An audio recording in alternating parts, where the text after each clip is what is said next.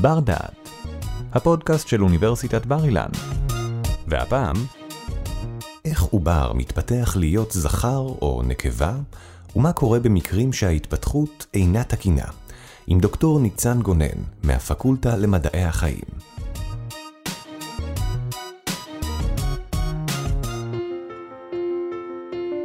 השאלה הראשונה שאתם שואלים אישה בהיריון, בטח לפני שאתם עוד שואלים אותה איך היא מרגישה, זה מה יש לך. האם זה בן או בת. הקביעה, האם העובר יתפתח להיות זכר או נקבה, היא קביעה גורלית שהולכת להשפיע על הרבה אספקטים בחיים שלנו. אז אנחנו בפודקאסט הזה נבין איך בעצם נקבע מן העובר, מה ההבדלים בין בנים ובנות, אה, ונלמד על אנשים שבהם הקביעה לא מתרחשת בצורה תקינה, אה, וכיצד ניתן לעזור להם. איך נקבע מן העובר זה משהו שהסעיר אנשים כבר אלפי שנה. החל משושלות מלוכה, שהיה ברור שצריך שיהיה בן יורש זכר, כי אם לא, המלכה אבוי לה. אה, ממשיך במדינות שבהן הייתה הגבלת ילודה, כמו בסין, שבעצם לזוגות היה מותר רק ילד אחד, אה, אז ההחלטה או הרצון היה חזק יותר שזה יהיה ילד ממין מסוים. אה, וגם כל אישה בטוח תספר לכם שעמוק עמוק בפנים היא הייתה רוצה ילד ממין מסוים, בין אם זה בן ובין אם זה בת. אז מה בעצם ההבדלים אה, בין זכרים ונקבות? ההבדל בין זכרים ונקבות התחיל להתגלות בשנות ה-50 עם ההתפתחות של המיקרוסקופים אה, וההבנה שהחומר הגנטי שלנו מורכב מ-DNA וארוז בתוך מבנים שנקראים כרומוזומים.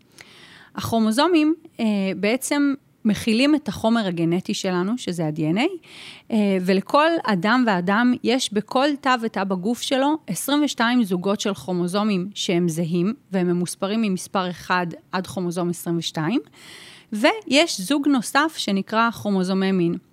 ובעצם רק בשנות ה-50 אה, היה את האפשרות לקחת תאים של זכרים ותאים של נקבות, ובעצם לעשות מין מריחה כזו של התאים על גבי סליידים, אה, ולהסתכל עליהם במיקרוסקופ. וכשהסתכלו על הרבה מאוד אה, דגימות מזכרים והרבה מאוד דגימות מנקבות, ראו ש... 22 מהכרומוזומים, 22 מזוגות הכרומוזומים הם זהים לחלוטין, אבל הזוג הנוסף, שהוא נקרא זוג כרומוזומי המין, הוא שונה בין זכרים ונקבות. וראו שלנקבות יש שני עותקים של כרומוזום שקראו לו כרומוזום X, ולזכרים יש עותק אחד של כרומוזום X ועותק אחד של כרומוזום Y. כל הכרומוזומים שלנו שונים אחד מהשני, וכשיש לך את המיומנות, אתה יודע אה, לצבוע אותם ולזהות אותם. אה, כשכרומוזום אחד זה הכרומוזום הכי גדול שיש לנו, וכרומוזום 22 זה הכרומוזום הכי קטן שיש לנו. אה, ומבחינת כרומוזומי המין, כרומוזום X הוא כרומוזום מאוד גדול שמכיל אלפי גנים, בעוד שכרומוזום Y הוא כרומוזום מאוד מאוד קטן, הוא קיים, כמו שאמרתי, רק בזכרים, והוא מכיל מספר מאוד מצומצם של גנים, מה שבגדול הגיוני כי לנקבות אין אותו, והן עדיין מתפתחות בצורה נורמלית. כיום אנחנו יודעים שכל הגנים שנמצאים על כרומוזום Y זה גנים שנחוצים אה, לתהליך שנקרא ספרמטוגנזה, שזה תהליך של ייצור זרע, שקורה כמובן אך ורק בזכרים.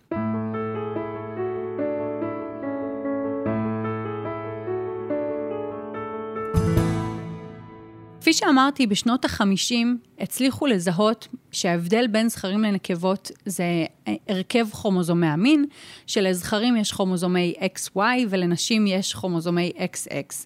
אבל לקחו עוד 40 שנה כדי להבין מה בעצם יש על כרומוזום Y שדוחף את ההתפתחות העוברית לכיוון של זכר. אז בשנות ה-90 התגלה גן על כרומוזום Y, שממוקם על כרומוזום Y, שנקרא 10Y. בעצם מה שהבינו זה שהגן הזה, אה, שבעצם מתבטא מכרומוזום Y ומייצר חלבון, אה, הוא מתפקד כפקטור שיתוק. זה אומר שהוא אה, חלבון שמסוגל ללכת ולהיקשר ולהפעיל ביטוי של הרבה מאוד גנים אחרים. ומה שהוא עושה זה שהוא דוחף את הגונדה להפוך להיות אשכים. אז בואו ניקח צעד אחורה ונסביר רגע מה זה גונדה. בתחילת ההתפתחות העוברית, יש לעובר הרבה מאוד דברים לעבור, ואת זה אתם תשמעו בפודקאסט אחר שלי, אבל בערך בשבוע 6 אה, מתפתח איבר שהוא זהה לחלוטין בין זכרים לנקבות, שנקרא הגונדה הבי-פוטנציאלית. זה איזשהו איבר ראשוני אה, שיש בו כל מיני אה, תאים ראשוניים, שהוא הולך לתת מוצא לגונדות, וזה הולך לתת מוצא בעצם גם לאשכים שמתפתחים בזכרים, וגם לשחלות שמתפתחות בנקבות. אז אני עכשיו חוזרת בחזרה לגן ה-SRY. אמרנו ש-SRY הוא פקטור שיתוק. זה אומר שהוא יודע ללכת ולהפעיל הרבה מאוד גנים האחרים. אז מה שבעצם קורה זה שברגע ש-SRY מתבטא, בערך בשבוע 6, בין 6 ל-8 בהיריון של בני אדם, הוא הולך ומפעיל הרבה מאוד גנים אחרים, שבעצם גורמים לגונדה הבי-פוטנציאלית הראשונית להתפתח לכיוון אשכים. ברגע שמתפתחים לנו אשכים, וזה קורה בערך בשבוע 8-9 בהיריון, מתפתחים תאים שנקראים תאי ליידיג, שמפרישים הורמון שנקרא טסטוסטרון. ברגע שההורמון הזה מופרש אה, בצורה סיסטמית לגוף, הוא בעצם גורם להתפתחות של כל הגניטליה הפנימית לכיוון גניטליה זכרית, כלומר הוא מייצר את האיברי מין הזכריים, את כל הצנרת הפנימית שמאפיינת זכרים, אה, ובמהלך ההתפתחות אה, ההתבגרות המינית בעצם, הוא גורם אה, לסיעור ולשינוי בקול, ובעצם כל התופעות שאנחנו רואים אצל זכרים. זה מה שקורה בזכרים. אני חוזרת בחזרה אחורה לגונדה הבי-פוטנציאלית, ולמצב שבו אין לנו כרומוזום Y, כי יש לנו שני עותקים של כרומוזום X. כאשר אין כרומוזום Y, בשבוע 6 עד 8 להיריון, הגונדה הבי-פוטנציאלית אה, יפעל בביטוי של גנים אחרים, שלא כוללים את SRY ואת הגנים שהוא מפעיל, אלא גנים אחרים שיפעילו אה, קסקדה של אירועים שיגרמו לגונדה הבי-פוטנציאלית להפוך ולהתמיין לכיוון של שחלות. אה, ברגע שהשחלות ייווצרו, תתחיל הפרשה של הורמונים אחרים, ביניהם אסטרוגן, והאסטרוגן יגרום להיווצרות של כל אברי המין הפנימיים, כולל החצוצרות והרחם והווגינה, אה, וכמובן שבמהלך ההתפתחות, אה, התבגרות המינית בעצם, אה, האסטרוגנים הם אלה שיתחילו את המחזור החודשי ויובילו לפריון של האישה.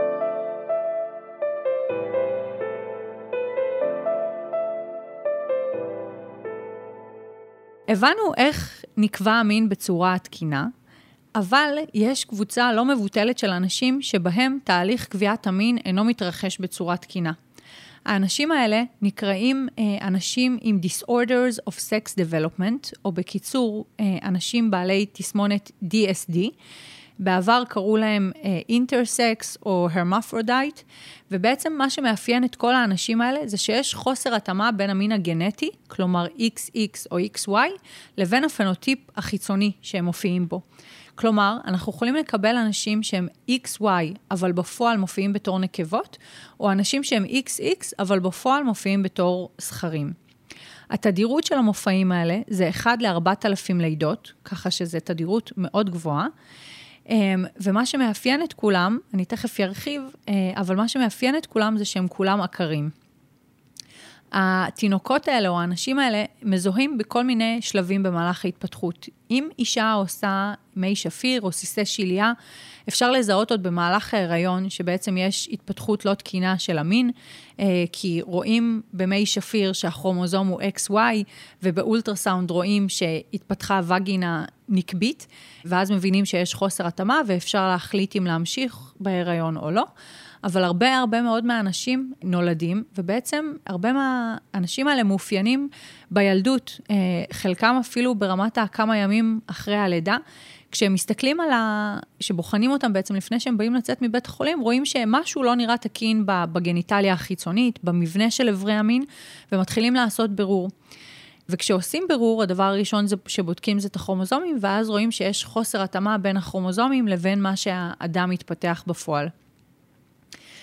אני חייבת להגיד שחלק מהאנשים, אם ההיפוך מין הוא מלא לחלוטין, כלומר, אדם שהוא XY נקבה, וההתפתחות המינית החיצונית נראית תקינה לחלוטין, הילדה הזו יכולה לחיות כל החיים כנקבה, ולהגיע לגיל 13 או 14, כל החברות שלה מקבלות מחזור, והיא לא מקבלת, והולכים לגינקולוג ומתחילים לעשות בירורים, ולפעמים ילדה והמשפחה שלה יכולים לקבל את הבשורה בגיל 14 או 15, שהיא בעצם כל החיים חיה כ- כבת, אבל בפועל היא הייתה צריכה לפני 13 שנה להיוולד כבן, אה, והיא תהיה הכרה.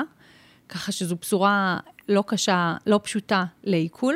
ובנוסף, יש מקרים אחרים שבהם אדם שהוא XX, אבל הוא זכר, יכול לחיות את כל חייו כזכר, אה, להגיע לגיל בוגר, אה, להתחתן עם אישה ולנסות לעשות ילדים, אה, וברגע שהם לא מצליחים, הם הולכים למרפאת פוריות, ובגיל 30, אחד הדברים שבודקים ראשוני במרפאת פוריות זה את הרכב הכרומוזומים, ויכולים לבוא לאדם בגיל 30 ולספר לו שבעצם הוא XX והיה אמור לפני 30 שנה להיוולד כנקבה, ושהוא הולך להיות עקר.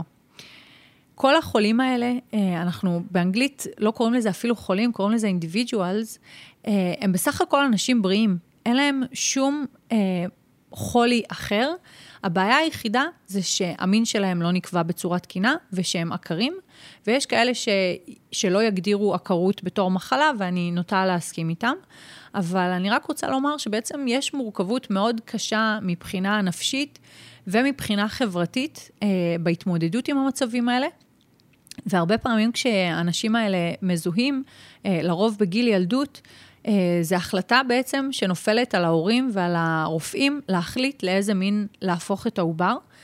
אה, לרוב נוטים להפוך את, ה, את הילדים האלה לאחד מהמינים, כלומר, כדי שהם יגדלו כזכר או יגדלו כנקבה ולא יהיו שונים מכל השאר, אה, אבל כדי להפוך להיות זכר או נקבה בצורה מוחלטת, הרבה פעמים הם עוברים סדרה ארוכה של ניתוחים אה, והרבה מאוד טיפולים הורמונליים, אה, ככה שהרבה פעמים זה מה שיוצר את, ה, את הבעיה ואת החולי, ויש מורכבות מאוד גדולה, בעיקר נפשית ופסיכולוגית בכל הסיפור הזה.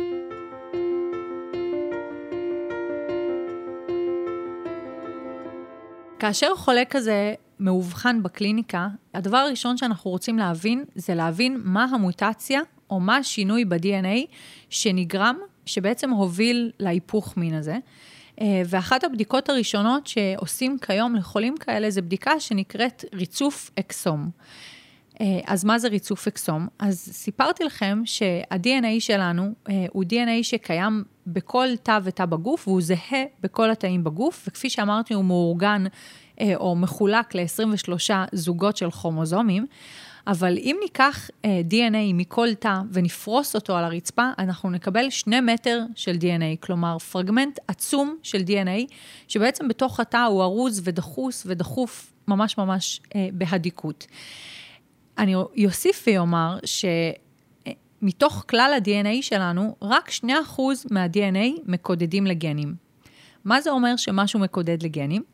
ה-DNA שלנו אה, מורכב מארבע סוגים של אותיות, ואנחנו יודעים שכשיש לנו מקבצים, אה, יש לנו אזורים מסוימים בגנום שבעצם מקודדים לגנים. מקודדים לגנים זה אומר שיש שם רצף של DNA שנוצר ממנו בהמשך חלבון, שהחלבון זה היחידה הפונקציונלית שמתפקדת בתא. אז אני חוזרת בחזרה לשני מטר DNA שלנו, ואני רוצה לספר לכם שבעצם רק 2% מכלל ה-DNA שיש לנו בכל תא ותא בגוף מקודד לחלבונים. זה אומר ש-98% מה-DNA שיש לנו בכל תא, ואנחנו סוחבים אותו מחלוקה לחלוקה לחלוקה, לא מקודד לכלום. ובמשך הרבה מאוד שנים חשבו שזה DNA זבל. אז אני חוזרת לחולי DSD וסיפרתי לכם שכשאנחנו מזהים חולים, אנחנו מנסים להבין מה המוטציה או מה השינוי ב-DNA שנגרם בהם על ידי ריצוף של האקסום. ריצוף של האקסום זה בעצם אה, לעשות ריצוף או sequencing באנגלית, רק לאזורים בגנום שמקודדים לגנים. כלומר, ריצוף רק של 2% מה, מה-DNA שמקודד לגנים.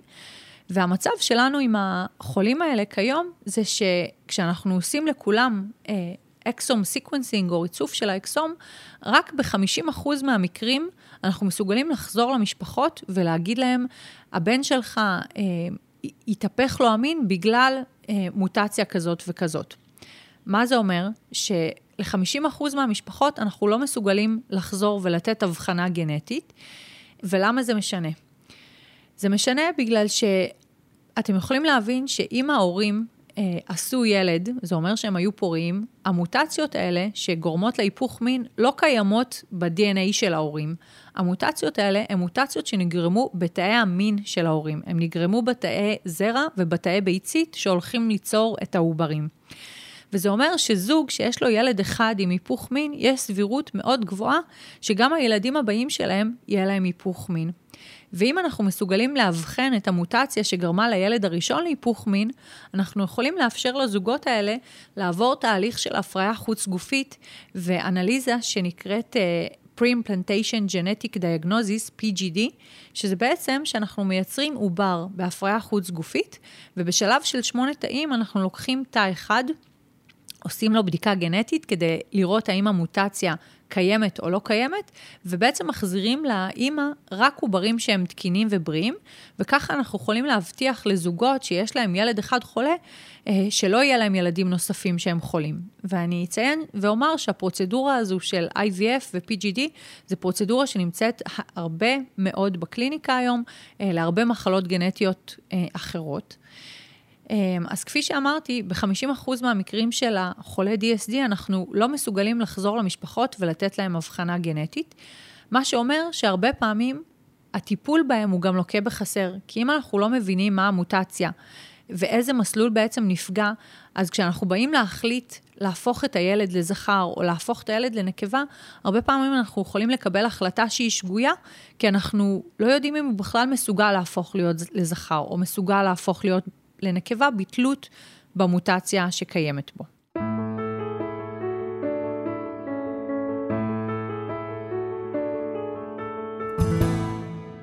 אז מה זה בעצם ה-98% מהגנום שלא מקודדים לגנים? למה אנחנו צריכים אותם ולמה יש לנו אותם? אנחנו יודעים שהרבה מהרצפים האלה זה רצפים של וירוסים שתקפו אותנו והשחילו את ה-DNA שלהם לתוך ה-DNA שלנו.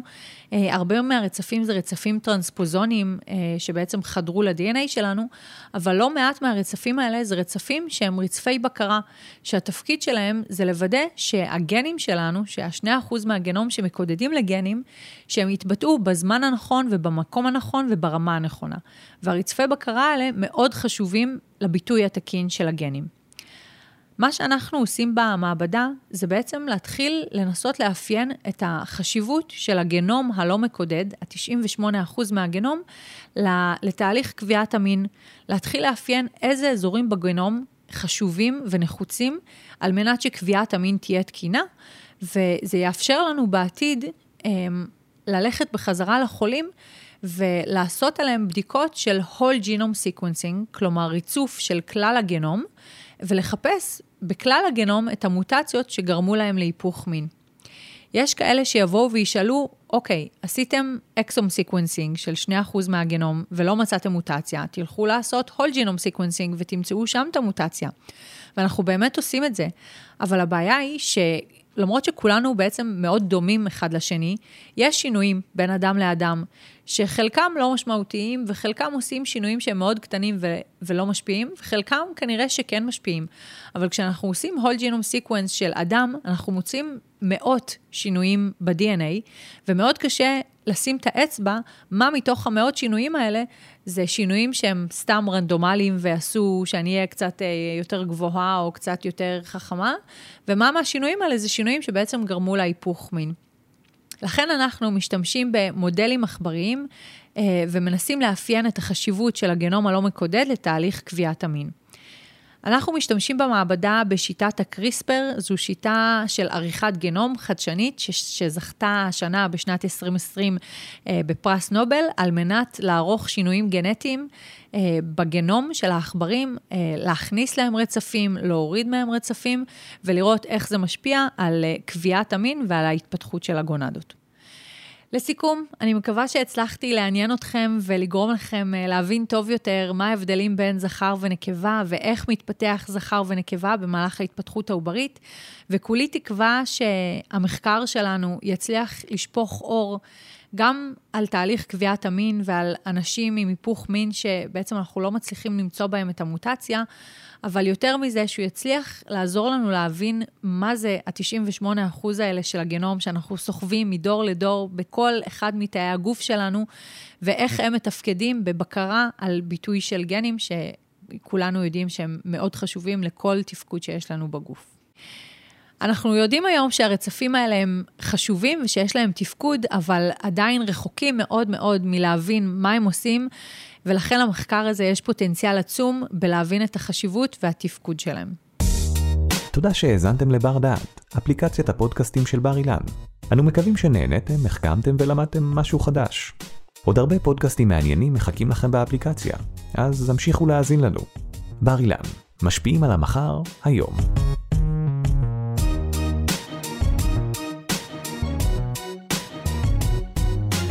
עורך דור קומט, מפיק ראשי אורי טולדנו. תודה על ההאזנה.